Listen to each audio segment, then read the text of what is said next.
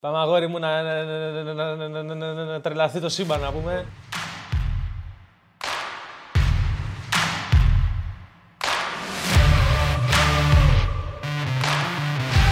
Καλώς ήρθατε. Στο Doctor. Και επιστρέψαμε λοιπόν μετά από αυτό το διάλειμμα με ένα θέμα το οποίο νομίζω ότι είναι πολύ σημαντικό για κάποιον που ξεκινάει και έχει όλη αυτή την, ε, όλο αυτό το βομβαρδι- βομβαρδισμό από πληροφορίες με τεχνικές και ιδέες για το τι πρέπει να κάνει για να γίνει ε, καλός ε, βιντεογράφος, καλός σκηνοθέτης, καλός filmmaker. Ε, όλο αυτό το τέλος πάντων... ε, Τη βαβούρα, ας Ναι, πούμε, όλη αυτή τη πληροφοριών. βαβούρα, μπράβο. Ε, και νομίζω ότι όλα ξεκινάνε με λίγο πιο απλά ε, βήματα. Με, ένα, με μια βαθιά ανάσα, αν θέλεις, Πλάτωνα. λίγο, λίγο, δηλαδή, να πάρουμε λίγο τις ανάσες μας που λένε και, στο, Ναι. και στον αθλητισμό. Ακριβώς. Ε, λοιπόν, σήμερα θα μιλήσουμε για το πώς να κάνεις ένα σωστό, άρτιο, όχι τέλειο, ούτε το πιο τρελό που θα έχεις Ένα δει, decent. αλλά ένα decent ε, Talking head. talking head. Ένα δηλαδή ε, ε, βίντεο πορτρέτου, το οποίο θα δουλεύει ως A-roll, δηλαδή ως η βασική δομή, ο βασικός κορμός της α, ιστορίας, μιας ιστορίας που έχετε αποφασίσει σαν δημιουργοί να ε, εξιστορηθείτε Ναι. Και μετά προφανώς έρχονται όλες αυτές οι γνώσεις και οι ιδέες που σας βομβαρδίζουν με τα b-rolls, τα cool βίντεο, τα ωραία πλάνα, time-lapse, όλο αυτό Δεν είναι... είναι α- απαραίτητο, συγγνώμη που το, ε, ότι όταν κάνεις ένα talking head θα έχεις ε, B-rolls. Έτσι. Ναι. Μπορεί να είναι απλά μια συνέντευξη. Ναι, ναι, ναι, ναι, σωστά. Αλλά λέω ρε παιδί μου ότι Ναι, ναι, είναι ναι. μια πιο θεμελιώδης γνώση να ξέρεις να κάνεις ένα σωστό ε, talking head. Ε, να πούμε λίγο ε, ποια είναι η αφορμή και η έμπνευση για αυτό το, ε, για αυτό το επεισόδιο. Έχουμε αναλάβει τώρα ένα πολύ ενδιαφέρον project Ναι. σαν ομάδα ε, το οποίο θα σας παρουσιάσουμε και κάποια στιγμή και στο καινούριο μας site το οποίο έρχεται στις αρχές του χρόνου. Σίγουρα, εγώ πιστεύω ότι θα κάνουμε και κάποιο επεισόδιο αφιερωμένο. Ίσως να κάνουμε και κάποιο event, ναι. Ναι. Ε, πέρα από event, εγώ λέω α, ίσως να κάνουμε και κάποιο επεισόδιο αποκλειστικά γι' αυτό.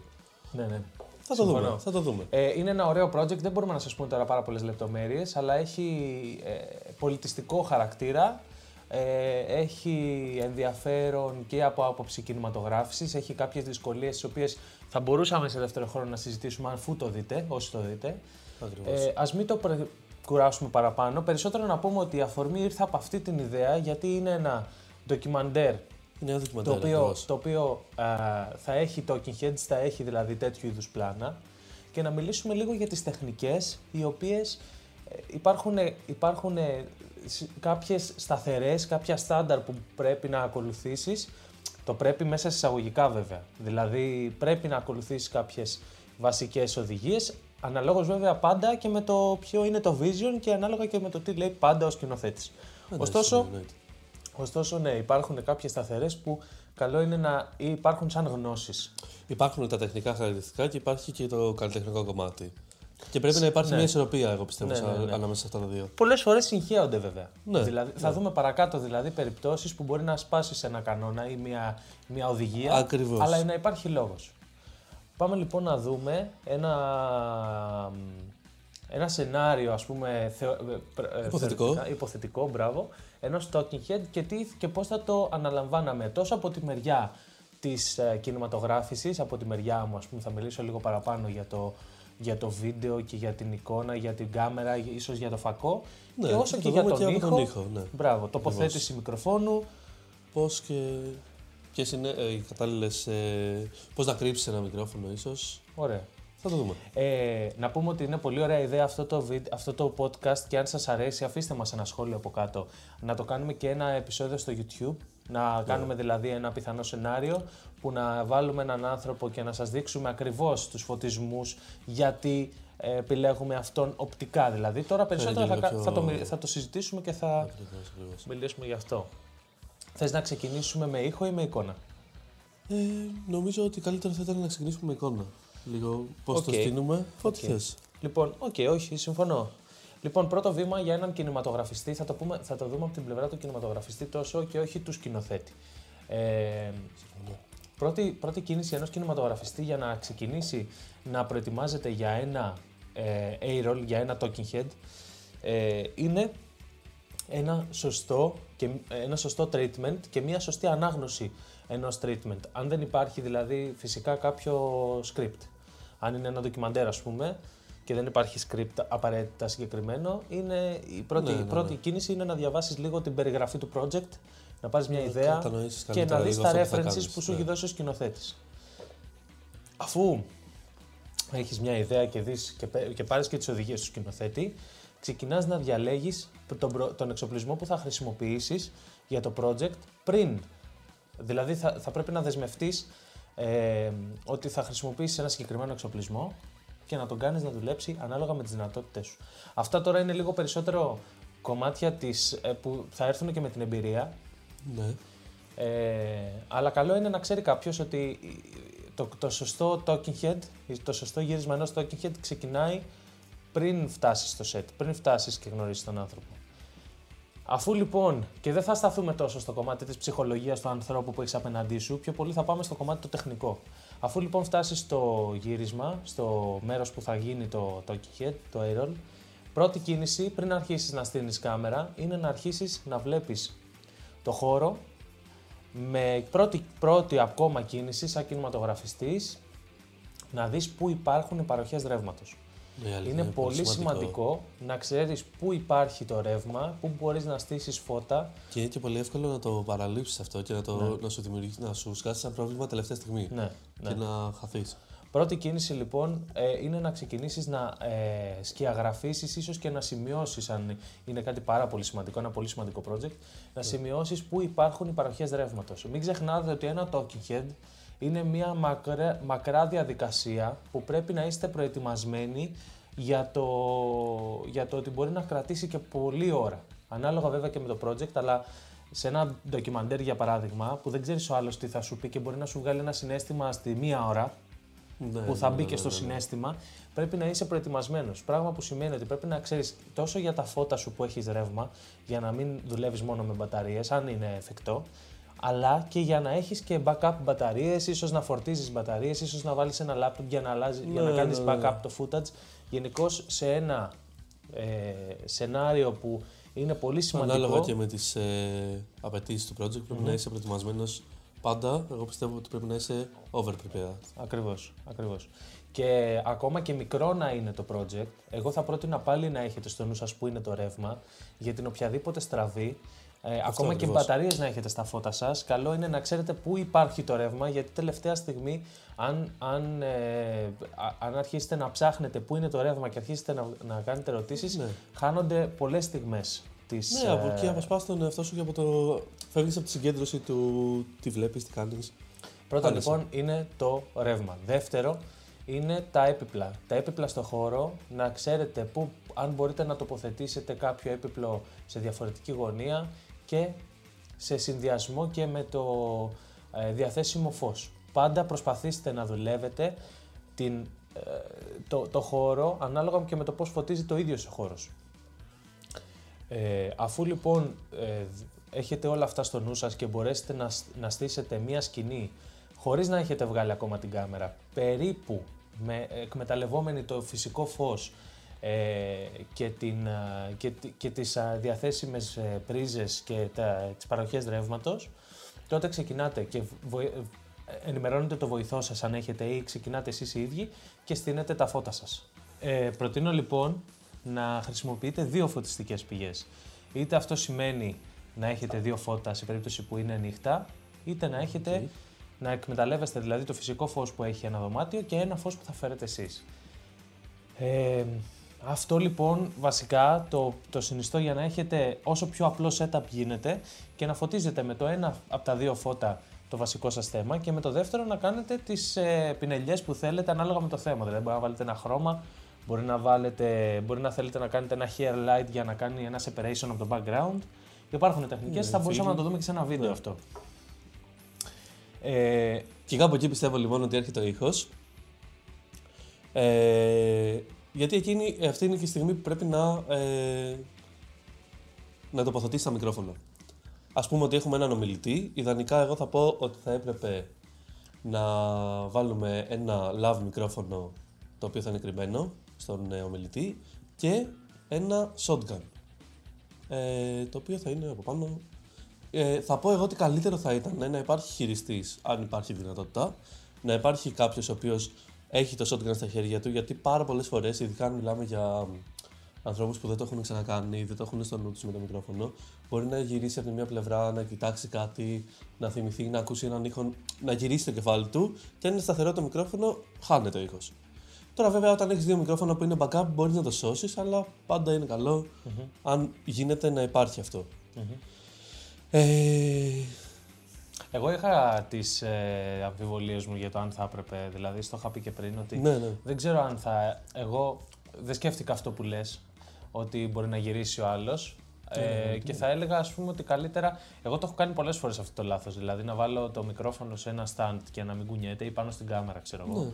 Αλλά είναι πραγματικά μια λεπτομέρεια που θα βοηθούσε πάρα πολύ ένα talking head να γίνει ακόμα πιο ποιοτικό. Εννοείται, εννοείται. Γιατί το love ουσιαστικά είναι το backup που έχεις. Και γενικώς ο ήχος είναι η μεσή εμπειρία θέασης. Το έχουμε ξαναπεί αυτό ναι. στο podcast.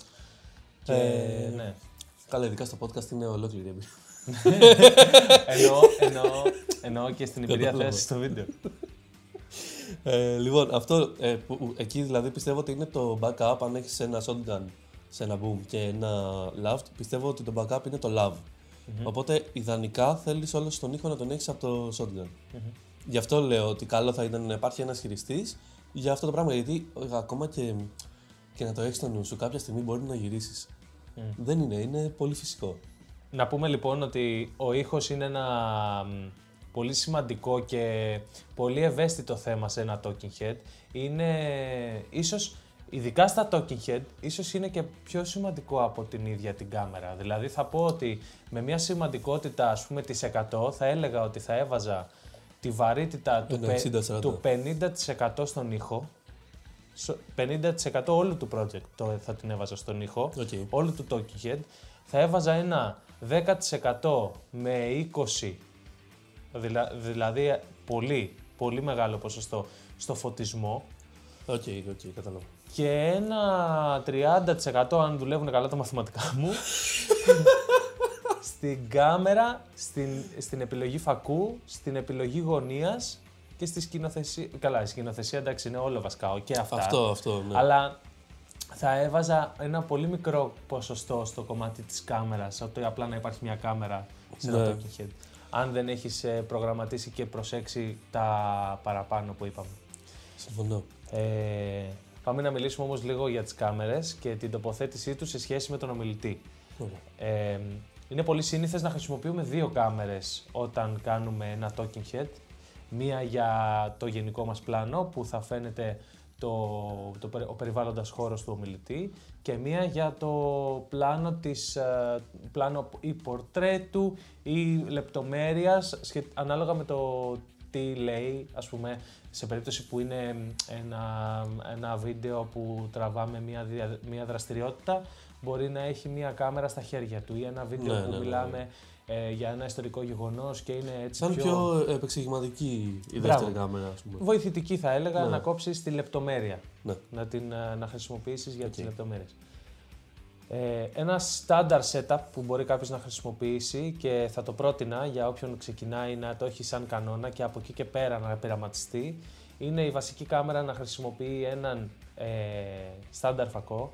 Standard φακούς εννοούμε τους φακούς που έχουν ε, το, το equivalent που λέμε, το, το, ανάλογο, το ανάλογο look με αυτό που βλέπουν τα μάτια μας. Δηλαδή για τις full frame κάμερες είναι τα από 45 μέχρι 50 ε, χιλιοστά. Okay. Ε, και σε αυτόν το φακό να, να, αυτός ο φακός να είναι ο η βασική τους κάμερα πλάνου. Ένα, ένα tip που θα έδινα είναι οι δύο κάμερες να μην είναι πάρα πολύ κοντά μεταξύ τους. Δηλαδή να, okay, okay. Ε, να, να έχουν να μην, μια... Να μην είναι πολύ ίδια εικόνα. Μπράβο. Ναι. Δηλαδή να μην είναι σαν να ζούμαρες απλά. Αυτό. Να είναι και λίγο διαφορετικό ε, το, το πλάνο για να το ξεχωρίζει και ο θεατής. Πολύ Ένα άλλο tip που πρέπει να έχετε στο νου σας ε, είναι το καδράρισμα της κάμερας, ε, σε, της βασικής σας κάμερας, ε, σε σχέση με τον ε, ομιλητή.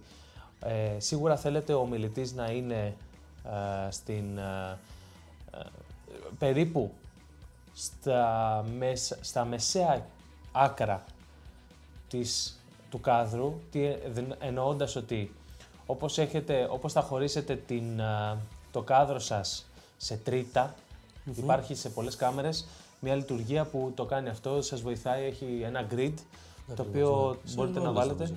Ναι, σε όλες, σε όλες όσες έχω χρησιμοποιήσει εγώ υπάρχει. Ναι. Ε, υπάρχει ένα grid που χωρίζει την κάμερα σε τρίτα. Συνήθως στο ντοκιμαντέρ και συνήθως στα talking heads θέλουμε να βάλουμε τον ομιλητή σε κάποιο τρίτο, είτε στο αριστερά είτε στο δεξιά, αλλά στη, στο, στη μεσαία γωνία πιο πολύ θα βοηθούσε να το βλέπανε σε ένα βίντεο αυτό. Αυτό, αυτό. Και ναι. ίσως γενικώς να το κάνουμε αυτό. Θα το, κάνουμε γιατί έχει και άλλες λεπτομέρειες που παραλείπτουμε. ναι, ναι. Που χωρίς να τις δείχνουμε θα πρέπει να πλατιάσουμε πολύ εγώ πιστεύω. Ωστόσο, νομίζω το πιάσανε το. Ναι, κάτι τελευταίο που θέλω να πω εγώ είναι που βρίσκω πολύ σημαντικό και πολύ εύκολο να παραλείψεις τον ήχο. Όταν βάλεις ένα live μικρόφωνο σε κάποιον, ε, ότι πρέπει να το κρύψεις καλά. Πέρα από το ότι δεν πρέπει να ενοχλεί τον ε, ομιλητή, θα ήταν λάθος να φαίνεται το love. Ε, γιατί σε βγάζει τελείως εξ, εκτός concept. Σε βγάζει από το θέμα σου και ε, θα πρέπει να έχεις στο νου σου ότι ανάλογα και με τα ρούχα, δηλαδή αν είναι κάτι πολύ κολλητό, ίσως να το πας από πίσω, υπάρχουν διάφοροι τρόποι και πάρα πολλή πληροφορία αν θες να ψαχνείς σε αυτό. Ίσως να κάνουμε και σε αυτό το βίντεο που λέμε να κάνουμε να θα το θα το δούμε λίγο με περισσότερη λεπτομέρεια. Ναι. Αλλά είναι πολύ σημαντικό να, να μην φαίνεται το love. Όπως και το shotgun, έτσι. ε, πολύ σημαντικό είναι, όπως θα τοποθετήσει, το οποίο θα μπορούσε να βοηθήσει και έναν ε, χορληπτή σε αυτή τη δουλειά, είναι να τοποθετήσετε το ταλέντο σας με μία γωνία, το οποίο θα, βοηθήσει, το οποίο θα τον βοηθήσει τοποθετώντας τον σκηνοθέτη σας δίπλα από την κάμερα που ναι. μιλάει ο, τη βασική σας κάμερα. Εάν ο, ο σκηνοθέτης κάθεται λίγο δίπλα από την κάμερα και το ύψος των ματιών του και του, του κεφαλιού του γενικότερα ναι. είναι στο ύψος του φακού και της κάμερας, τότε ο, ο μιλητής είναι αναγκασμένος να κοιτάει το σκηνοθέτη και να ε, δημιουργεί αυτό που είναι πάρα πολύ γνωστό, το, είναι πολύ αναγνωρίσιμο, που οι ομιλητέ κοιτάνε εκτός κάμερας. Ναι, ναι, ναι. Εδώ λοιπόν να πούμε δύο, δύο tips τα οποία είναι πολύ σημαντικά. Ένα είναι αυτό που είπαμε πριν, ότι γενικώς καλό είναι να μην είναι πολύ μακριά, αλλά να είναι δίπλα στην κάμερα ο σκηνοθέτης που θα μιλάει στο ταλέντο. Ναι. Και, να, και το κεφάλι του να είναι στο ύψος περίπου της κάμερας, έτσι ώστε να μην κοιτάει ούτε ψηλά αυτός που μιλάει, ούτε προς τα κάτω, γιατί όλες αυτές οι κινήσεις... Ξένο. Ακριβώς, όλες αυτές οι κινήσεις ε, ε, κάνουν τον θεατή να αισθάνεται ότι δεν είναι κομμάτι της ιστορίας αυτό, αυτό, ναι, ναι, και ναι. βγαίνει εκτός θέματος με το να είναι αρκετά δίπλα στην κάμερα, τον κάνει να αισθάνεται ότι ναι, μεν μιλάει σε κάποιον και ανοίγεται, αλλά εκτίθεται και, φαίνεται, και, το, και είναι και καλωσορίζει και το θεατή μέσα στην ιστορία. Το άλλο που είναι πολύ σημαντικό είναι όπως καδράρετε, εάν ο, εάν ο ομιλητής σας κοιτάει από αριστερά, καλό είναι να το τοποθετείτε στη δεξιά πλευρά του frame, στο δεξί τρίτο που λέγαμε πριν. Ναι.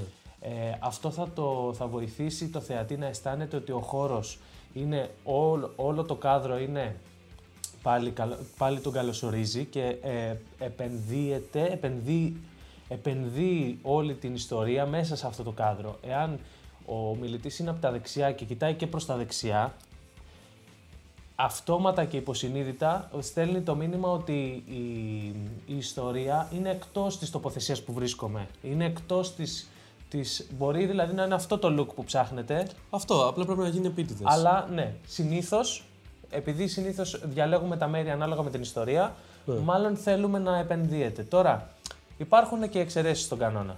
Ακριβώς. Ε, σε αυτό ίσως να βοηθούσε λοιπόν τον, ε, τον χολύπτη.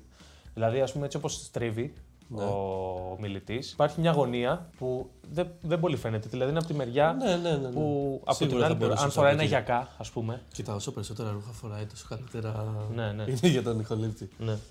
Δηλαδή, αν είναι χειμώνας και φοράει μπουφάν, δεν μας ενδιαφέρει καθόλου. Ναι. είναι πολύ... Η φουλάρια, η ό, όλα αυτά είναι, είναι ευχάριστο. Και κάτι τελευταίο που έχω να πω. Ε, είναι καλό να είσαι ευγενικός όταν πας να βάλεις ένα, να γαλοδιώσεις έναν ομιλητή. Γαλοδιώσεις. ναι, ναι, ναι. να βάλεις ένα love τέλος πάντων. Πρέπει να είσαι ευγενικός, πρέπει να μιλάς αρκετά και πρέπει να τον ενημερώνεις για το οτιδήποτε θα κάνεις. Γιατί εντάξει τώρα είναι... Ναι, ναι. Είναι... Ε, ε, πώς να το πω; Ευγενικό ρε παιδί μου. Είναι μια δραστηριότητα που πρέπει να έρθεις αρκετά κοντά με τον άλλον. Πολλές φορές Ναι. ίσως να χρειαστεί να τον αγγίξεις. Πες του, θα σε Πρέπει, αγγίξω ναι, τώρα. πρέπει να ενημερώνεις για τα πάντα. Μην τρομάξει ο άλλος εκεί που είναι καλωδιωμένος και τα σπάσει κιόλα. ναι, γενικώς. Ε, Και όλοι- μπορεί να τον αγχώσει και να, να, να πας με ένα attitude χωρίς να το, χωρίς να το θέλεις. Αλλά αν δεν το σκεφτείς, θα τον αγχώσεις. Είναι μια διαδικασία που δεν είναι τόσο cool γενικά να πούμε. Δηλαδή είναι cool ε, αν το γουστάρεις, εμείς που το γουστάρουμε και μας αρέσει και το κάνουμε. Αλλά πραγματικά δεν είναι φάση χαβαλές εκείνη την ώρα, ούτε, ούτε είναι χαλαρό το κλίμα. Ναι, ναι, Γενικώ πρέπει να είσαι και ευγενικός, αλλά όσο πιο γίνεται και πιο άχρωμο σε αυτές τις περιπτώσεις. Να μην προσπαθείς ούτε να αλλάξεις τη διάθεση σε ένα τέτοιο σετ. Για, ε, εννοείται ανάλογα και το τι κάνεις. Δηλαδή, άμα εντάξει, κάνεις κάτι, μια συνέντευξη τύπου σε έναν ηθοποιό ή κάτι αστείο, εντάξει, δεν πειράζει να έχεις διάθεση. Αλλά σε ένα ντοκιμαντέρ που μιλάτε, ας πούμε, για έναν άνθρωπο που μπορεί να έχει πεθάνει, ξέρω εγώ. Ή για Αυτό, ένα... αυτό, Δε- δεν Εκεί υπάρχει δηλαδή, λόγος. ε, ας εις- ε, προσπαθήστε να είστε όσο πιο επαγγελματίες γίνεται. Ε, ευγενικοί είναι πολύ σημαντικό. Και να- επεξηγηματικός πρέπει να είσαι. και επεξηγηματικός στο τι πρόκειται να γίνει, πώς Ακριβώς. προσπαθήστε να είστε ακριβείς σε ό,τι λέτε. Η ώρα είναι πολύ σημαντική σε αυτές τις περιπτώσεις. Ε, όχι τόσο το deadline, όχι τόσο πότε θα τελειώσει αυτό που θα κάνετε, όσο το πότε θα ξεκινήσει. Οι άνθρωποι που σας περιμένουν ε, είναι, Αγχωμένοι συνήθως. είναι σίγουρα αγχωμένοι. Και σίγουρα, εάν δεν είστε σκηνοθέτης ε, και έχετε έναν σκηνοθέτη έμπειρο, ε, θα σας δώσει όλες αυτές τις οδηγίες, αλλά μ, και πολλές παραπάνω ανάλογα με το project. Σίγουρα. Ε, αλλά αν είστε σκηνοθέτης, σίγουρα προσπαθήστε να μην αγχώνετε τους, ε, τα άλλα μέλη της ομάδας, γιατί εκείνες οι στιγμές είναι οι πιο ευάλωτες για τον άνθρωπο που πρόκειται να εκτεθεί. Δείτε δηλαδή ότι ε, σε ένα σοβαρό project ο, ο ομιλητής εκτίθεται και ε, δημοσιεύει πράγματα της ζωής του που έχει ναι μεν συμφωνήσει, αλλά δεν του είναι και το πιο εύκολο πράγμα. Ναι, ναι. Καλά και να μην είναι κάτι σημαντικό. Ε, πάλι είναι... δεν είναι εύκολη εμπειρία. Ναι. Ενώ αν δεν το έχεις ξανακάνει, αν δεν είσαι ασχοληθεί με αυτό και χρειαστεί να δώσεις μια συνέντευξη, Ναι. σίγουρα θα είσαι αγχωμένος, ό,τι και να γίνει. Μμμ. Αυτά νομίζω. Μείνετε συντονισμένοι, έρχονται πολλά. Ευχαριστούμε που μας ακούσατε και θέλουμε να γράψετε από κάτω ή στο Instagram ή όπου θέλετε. ε, αν θέλετε να, κάνουμε, να το κάνουμε επεισόδιο στο YouTube αυτό. Και πέρα από αυτό, θυμηθείτε να μας γράψετε σχόλια, ε, να μας πείτε ιδέες, επεισόδια που θα θέλετε να ακούσετε από μας. Ε, το επόμενο θα ήθελα να είναι story time. Θα μπορούσαμε να είναι story time. Έχουμε αρκετά stories. Έχουμε stories, γιατί έχουν περάσει και μέρες, είχαμε διάφορα πράγματα. Ναι. Να είναι λίγο πιο χαλαρό. Ε, μ, θα είναι και λίγο πιο χριστουγεννιάτικο, έτσι λίγο Σίγουρα. πιο... Θα πάρουμε μια σοκολάτα, θα, πιούμε, θα πίνουμε σοκολάτα. Ίσως να το κάνουμε και βίντεο podcast το επόμενο. Ε, Θα δείξει. Όπως και να έχει, παιδιά, ευχαριστούμε πάρα πολύ που ήσασταν μαζί μας.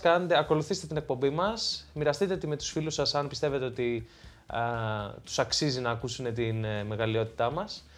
Και μέχρι το επόμενο podcast.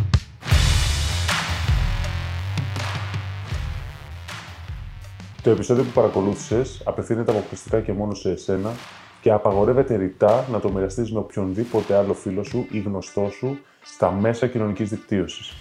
Το μήνυμα αυτό θα αυτοκαταστραφεί σε τρία, δύο, ένα.